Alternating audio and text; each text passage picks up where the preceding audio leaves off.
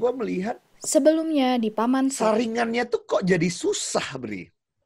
Orang Indonesia ke Amerika, ketimbang orang Vietnam ke Amerika. Orang-orang berabaya, orang-orang pakai cadar, celana ngatung. Bayangin, pada seolah kita membuli orang celana ngatung misalnya di Indonesia. Di sini banyak. Lu baca tuh biografinya diceritain, dia dari Tapanuli naik pedati kerbau ke Bukit Tinggi untuk sekolah. The word happiness itu bahagia dalam kita tuh nggak meresap dalam diri kita gitu. Hmm. Iya kan? Pada para pendengar di seluruh dunia, inilah Paman Sab, disiarkan secara langsung di Total Politik dari Illinois, Amerika Serikat. Ini juga gue tertarik dengan IG story lo kemarin itu. Yang mana itu? Uh, apa? Saya udah lama nggak IG story. Ini Gua hikmat dan kebijaksanaan. Oh iya iya. Ya, iya, ini iya, iya, ini iya. bukan ilmu Nah, pengetahuan. Kira-kira apa ya kan? Ini kan founding fathers kita kan ilmuwan semua. Iya betul. Itu. Ya, pemikir semua, cendikiawan Pemikir. semua. Nah, tapi dia menemukan kata itu gitu loh. Dia pilih kata Iya. itu. Iya benar-benar. Jadi kan, Ya. kan hikmat kebijaksanaan itu jadi bayangkan ya, itu keren kata tuh. Hmm. Jadi hikmat kalau kita ini pada akhirnya mau mengakarkan diri pada Pancasila, menjadikan Pancasila itu bagian dari kehidupan kita, maka kita akan katakan sosok yang seperti apakah orang yang Pancasilais itu kan gitu. Hmm, Kita hmm. runjuklah dia kepada lima pasal. Nah, Ya. gitu loh bro. Ya, benar. Pertama, ketuhanan yang Maha Esa. Jadi kalau Anda tidak bertuhan, maka sesungguhnya Anda bukan orang yang Pancasilais. Selesai, ya kan ya? Hmm, hmm. Kemudian yang kedua apa? Pasal Pancasila yang kedua. Kemanusiaan Kemanusiaan yang yang adil adil dan beradab. Jadi kalau Anda tidak manusiawi, gitu kan, Ya. dan tidak adil dan nggak beradab itu nggak Pancasilais, ya kan? Jadi maksud gua ya tadi gitu kita menghakimi orang, judging kan itu ya, maksud gua Nah, adil Nah, dari itu dalam nggak- pikiran kan ya. ya harus, adil sejak pikiran Ya. kita ini berbeda, ya kan? Orang Jawa dengan gayanya, orang Minang dengan stylenya, orang Bugis yang apa dengan eh, stylenya, orang Madura, eh, itu dia punya bagian dari Indonesia ini, ya kan? Hmm, hmm, dan dan uh, Anda harus adil dalam pikiran kita. Ini multikultur. Kita ini beragam-ragam. Itulah Indonesia ya kan? Puak-puak kalau bahasa paman ya, Sok dari ya. konten sebelumnya apa? Puak-puak. tiga. Persatuan Indonesia. kalau ada yang merasa misalnya orang Padang lebih Indonesia dari orang Jawa orang Jawa merasa lebih Indonesia dari orang Papua orang Papua merasa lebih Indonesia dari orang Maluku bukan Pancasilais Nah, Ya, karena kita- itulah falsafah bernegara kita. Kita harus bersatu kan. Kita harus bersatu. Hmm. Kalau kita terpecah belah, kita nggak Pancasilais. Makanya kita Kalau harus kita bersatu. pakai philosophical groundslah ini, Hmm. ada masuk akalnya Pak Jokowi bilang, demokrasi adversary itu nggak Indonesia katanya. Ada oposisi, ya, ada benarnya Pak. Ya, Karena dasar negara kita persatuan Indonesia. Jangan ya itu yang Pak Pak Pak Mansab udah bilang sebelumnya kan setelah Pak Mansab melihat-lihat gitu. jangan-jangan bagi klasifikasi. baju ini nggak cocok sama Orang- kita gitu kan. Ya, jangan-jangan nggak cocok karena apa? Kita buah Asia. Hmm. Asia itu harmoni. Basisnya komunal, kolektivisme, bukan individu. Tidak ada liberty, freedom of happiness, apa namanya? Pursuit. freedom, gitu. pursuit of happiness tadi di kita. Yang di kita mangan orang mangan asal kumpul. Hmm. Itu kebahagiaan kita. Gitu loh, Ri. Ya. Ya. Bukan, Jadi, bukan kelas jadi, struggle gitu ya. kalau persat bukan kelas struggle. Jadi kalau persatuan Indonesia, gue sampai berpikir liar. Jangan-jangan pilpres kita ini salah, bro. Oke. Satu, dua. Jangan-jangan, Ri, pilpres itu kayak milik ketua kelas, Ri. Gua ini ketua kelas tuh sering banget, Ri. Gua kelas tiga ketua kelas, empat ketua kelas, lima ketua kelas, enam ketua kelas, SMP kelas itu ketua kelas. Beneran ketua kelas mulu. Ketua SMA. OSIS. Dua, dua SMA, gua, nah ganti-ganti ketua kelas SMA gua tuh. Jadi Imami Di ketua juga di dulu. tempat iya ketua imami ketua senat gitu nah mulai di ketua senat mulai gaya-gaya barat waktu ketua waktu ketua kelas nih pengalaman gua nih gua nggak tahu pengalaman lu Iya. yang paling banyak jadi ketua nomor dua jadi wakil, nomor tiga jadi bendahara. Ah, itu Iya, dari iya, kecil iya. itu. Ya, kita Jadi diajarin nggak ada gitu. oposisi di gua, nggak ada tiba-tiba nanti winner takes Benar. all gitu loh. Iya, iya, yang iya. kalah pemilihan ketua kelas, bahkan pemilihan ketua OSIS jadi yang di bawah gua gua jadiin wakil dan bendahara, sekretaris. Jangan-jangan pilpres kita ini bertarung-bertarung yang nomor dua jadi wakil. Karena persatuan Indonesia. Ya maksud gua gitu gitu loh. Bukannya dulu Gus Dur sama Bu Mega gitu ya kayaknya ya? Eh, itu kan di DPR. Itu jangan-jangan Iya. yang benar. Iya, iya. Jadi jangan-jangan itu benar, tapi jangan di DPR. Diadu ini. Ya nggak apa-apa. Masyarakat. Iya, Bos, iya, iya, iya. Berarti bos kalau pakai cara itu presidennya Jokowi wakil Prabowo. Lah udah udah udah akrab sekarang Pak. Persatuan Indonesia. Jadi itu menggambarkan dia Pancasilais. Iya, boleh, boleh, boleh, boleh. Iya dong, Bro. Boleh, boleh, boleh, boleh, Boleh, Bro. Boleh. Kalau pakai persatuan Indonesia tuh nggak ada oposisi gaya barat tuh, Pak. Iya, iya, iya, iya. Gua akhirnya memperhatikan. Ini menarik nih Pak Mansab. Dari jauh akhirnya Pak Mansab bisa melihat. Asia, ulang lagi ya Asia. Dia harmoni. Basisnya kolektivisme. Kita lihat Asia. Kita lihat Asia. Asianya kita ya. Cina satu partai. Sistem satu partai komunis. Sistem satu partai. Korea Selatan demokrasi, tapi nggak banyak partai. Tapi semenjak dia demokratisasi, partai yang menangnya itu aja, bro. Hmm, Ganti-ganti terus. Ya. Cina, eh, kita lihat Jepang, Pak. Mulai demokrasi, LDP sepanjang masa. Sekali-sekali ada oposisi main. Tapi almost ada pemilu, pemilunya demokratis. Orang Si- orang Singapura, Singapura. Singapura bahkan PAP terus. PAP, Tapi ya. PAP itu main di angka 60, Pak. 60, 70 benar. Tapi ada 30, tapi ada 30, 40, Pak. Ya. Karena dia stabil terus selama puluhan tahun, jelas permainan. Hmm. Oke. Kawannya lagi Vietnam, Pak. Vietnam nih kayak Cina, komunis. Selesai perang Vietnam, yang menang akhirnya komunis. Sap, sap, sap, sap, sap. Tapi satu partai. Harmoni. Malaysia. Pak. Ya. Coba lu perhatikan. Ternyata harmoni itu ada yang pakai cara pemilu. Ya. Kita bilang almost oke lah. Oh boleh berdebat pada teoritisimu politik. Dimobilisasi atau tidak gitu. Tapi almost Jepang misalnya pemilihnya juga sadar kalau gue ganti-ganti lagi ini ya udahlah harmoni gitu. Ngerti mas gue lanjutkan lagi aja. Iya kan? Ngerti nggak mas gue bro? Jadi gue pikir balik lagi yang tadi persatuan Indonesia.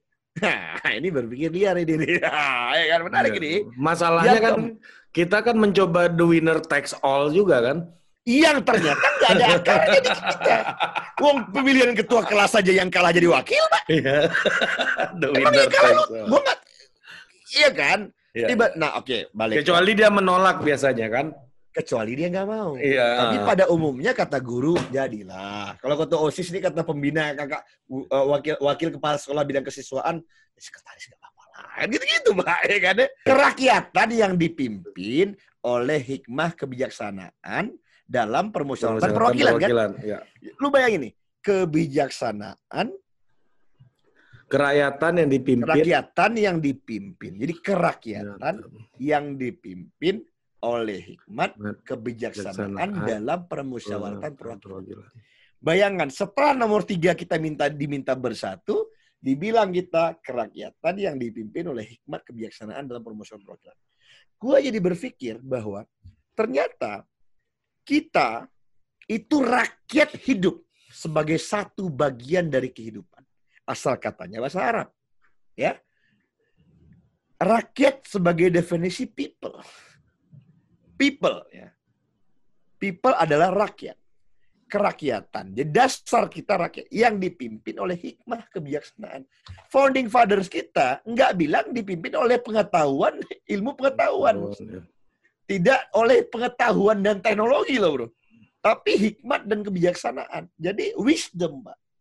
Jadi rakyat ini dipimpin oleh wisdom, hikmah, kebijaksanaan Sanaan. dalam permusyawaratan perwakilan. Jadi kalau mau mengelola rakyat kita berdasarkan filsafat yang Pancasilais, dia mesti pakai hikmah. Enggak mana knowledge, enggak dianalisa dianalisa. Kalau kata Pak Jokowi apa? Kata kawan kita di Rosso. Pak. Di Rosso. di Rosso. Jadi Cocok rakyat kita ya.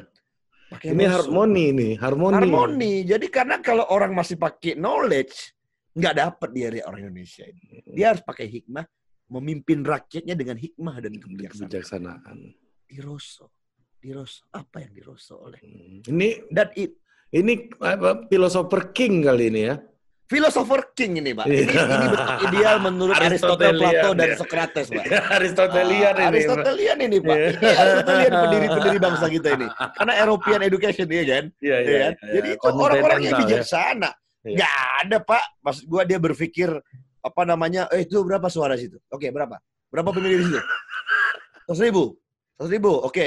Seratus ribu kali dua ribu. Oh, berarti- oh, udah 20 miliar. Nggak ada, Pak. Ih, bukan itu pemimpin kita mendirikan negara kita. Nggak. Kan gitu. Siram, siram, siram, siram. Siram, siram, siram, siram. Gitu. Ya kan? Nggak ada. Yang kelima, keadilan sosial bagi seluruh rakyat lagi. Lu bayangin. Rakyat Indonesia. People. Nah, maksud gua eh itu filosofi negara kita Pancasila itu tadi gitu. Jadi maksud gua ya kalau mengatakan Pancasilais tadi mesti ke sana. Nah, kalau kita berputar filosofinya di lima ini memang nggak dapat Pak election gaya barat ini. Iya kan? Nggak dapat. Enggak. Nggak dapat. Jadi nggak dapat. Dan, dan, benar itu apa namanya yang dipikirkan Bung Karno tadi gitu. MPR sebagai wujudan negara kekeluargaan arah Pak Supo Prof Supomo kan. Di situ ada utusan golongan, utusan daerah. Ini kan kalau kalau dalam modern teori kan affirmative action, Pak.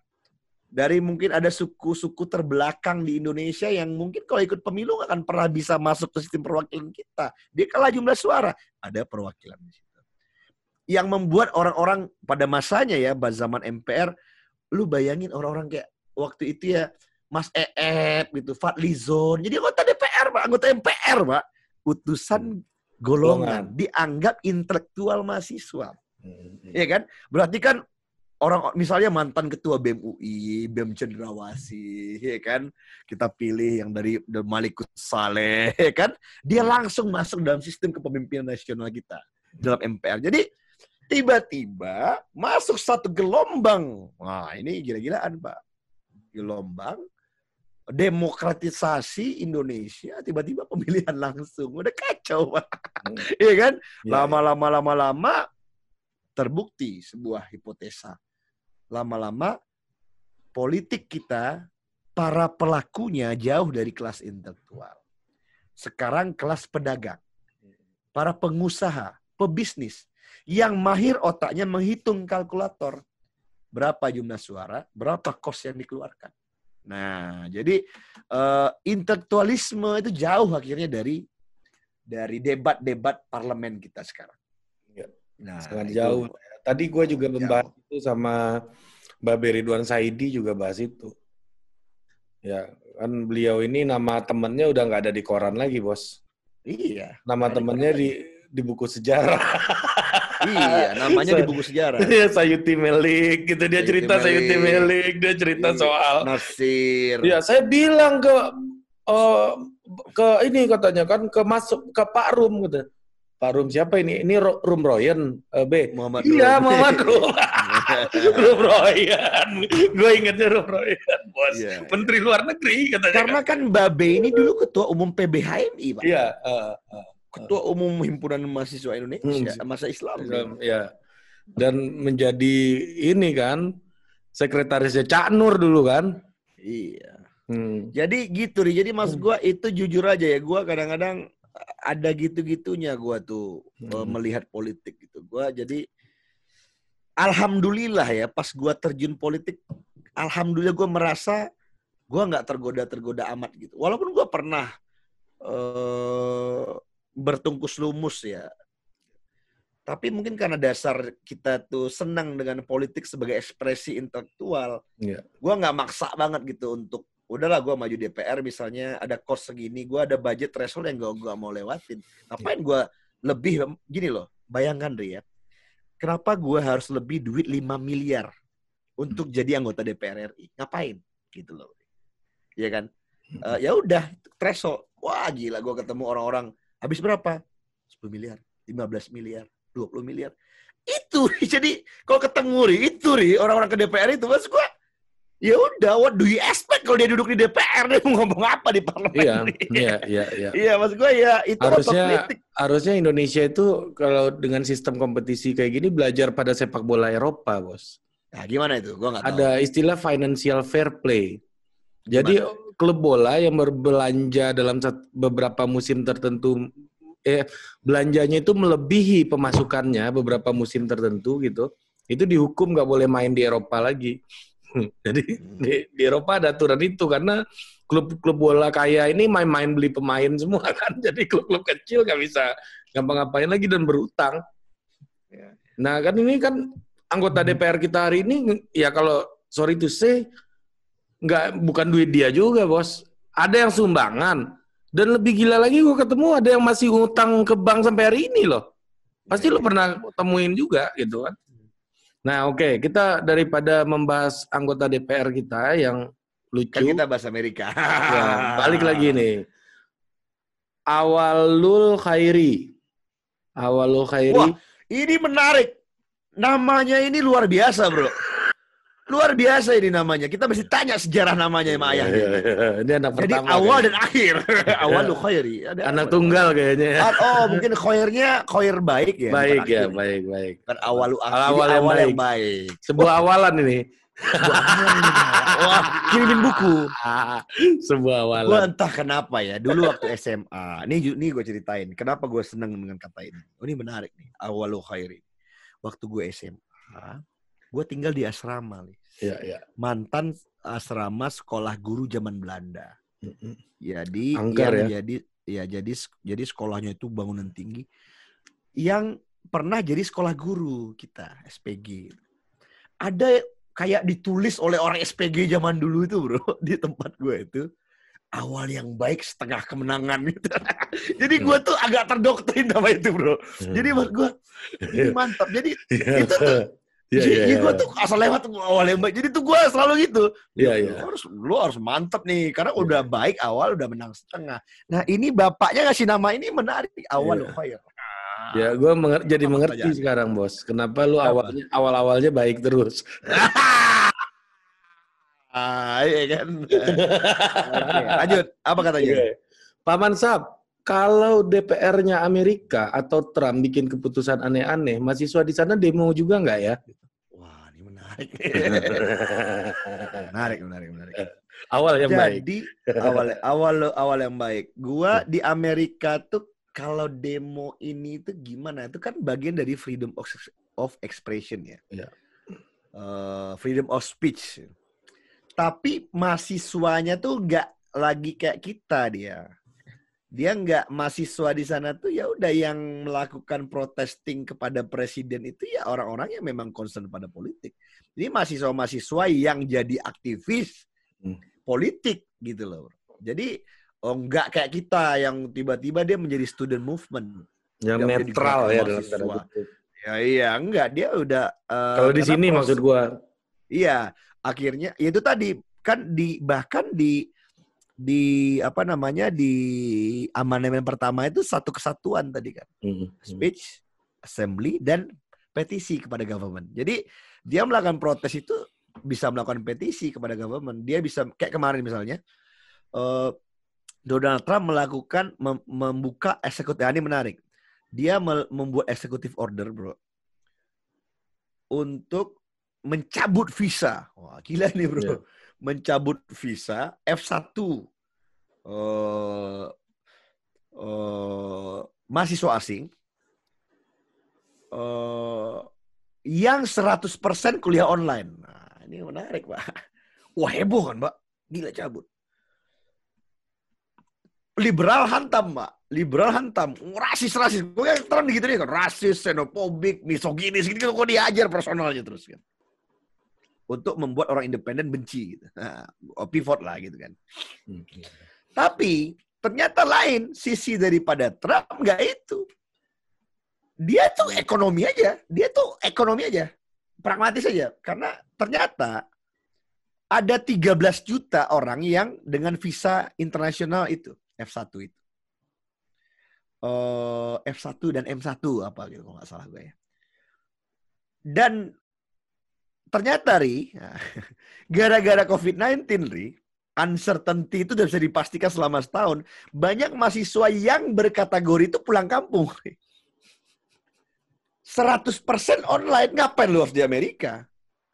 Bahkan Ya, nih benar. bini gua ngomong nih kalaulah ayah dan anak-anak nggak di sini masih di Indonesia sekarang terjadi ini ibu akan pulang ke Indonesia mendingan kuliah dari rumah artinya kan lu bayangin ri 13 juta ri 10 juta aja pulang ri sewa apartemennya makannya eh kan belanja di Walmartnya nggak ada duit lagi di Amerika ri Iya, makanya iya, iya. Trump bilang kalau lu masih 100% gue cabut visa lu dia paksa karena Trump ingin fall ini kira-kira 2-3 minggu lagi school open dengan protokol COVID. Wah gila ini Ri.